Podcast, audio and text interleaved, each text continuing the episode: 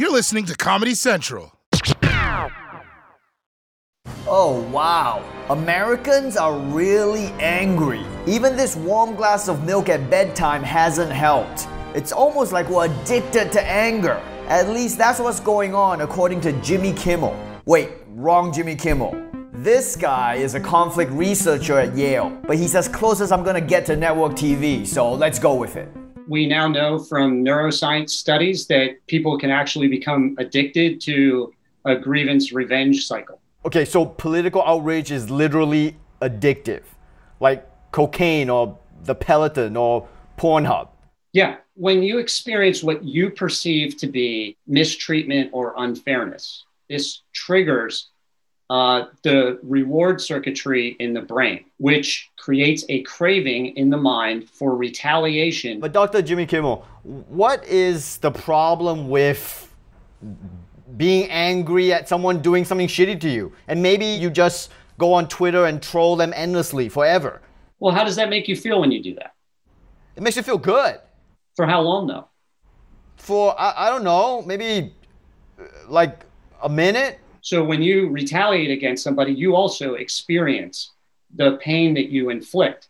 And, you know, we're seeing that in our society that is being tempted further and further into, you know, a civil war type of state. America's favorite late night host just got very dark.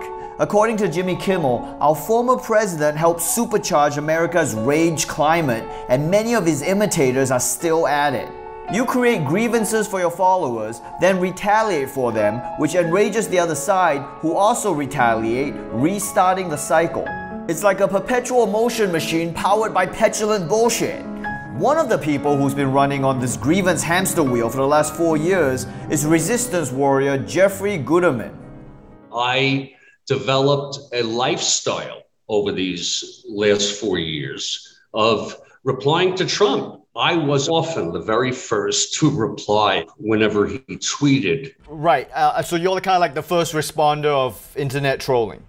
I was one of them. Jeffrey would get his fix with a range of tweets, including this piece de resistance.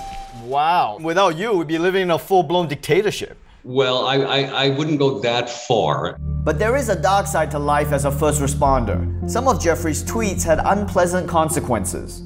I did once reply to him with a tweet, "You should be executed." That led to my second visit with the Secret Service. Just so I'm clear, you are a mental health counselor, right? Correct. I'm also human, Ronnie. I would get annoyed at the Trump supporters who replied to me with the most vile things, death threats, things about my family. The negativity that I experienced was just a lot for me to handle. Jeffrey was a perfect example of the terrible toll of being trapped in a cycle of retaliation.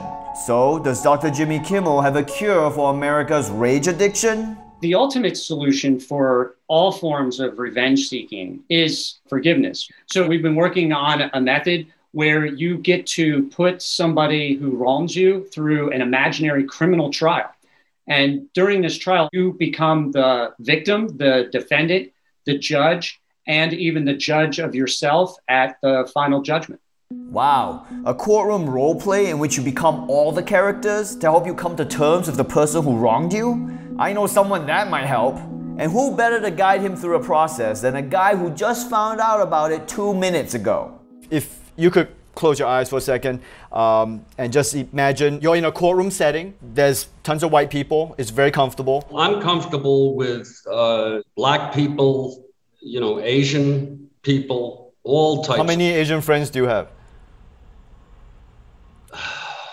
Okay, let's just, it's fine. Uh, now, you're the victim in the courtroom. Tell us what Trump did to you. Uh, Trump attacked human rights. Uh, can I open my eyes now?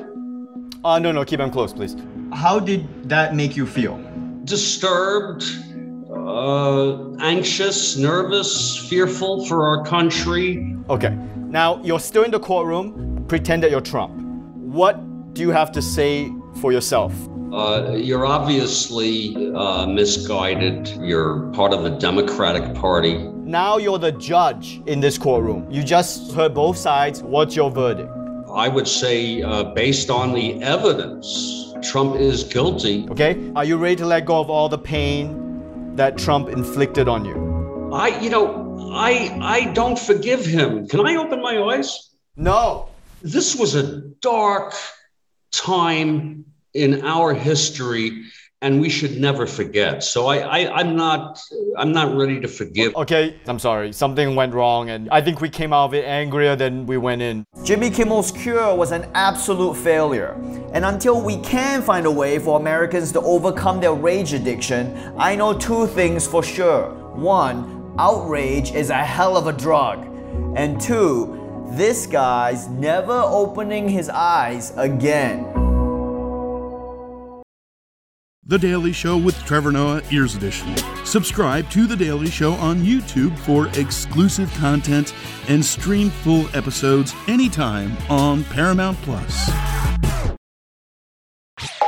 This has been a Comedy Central podcast.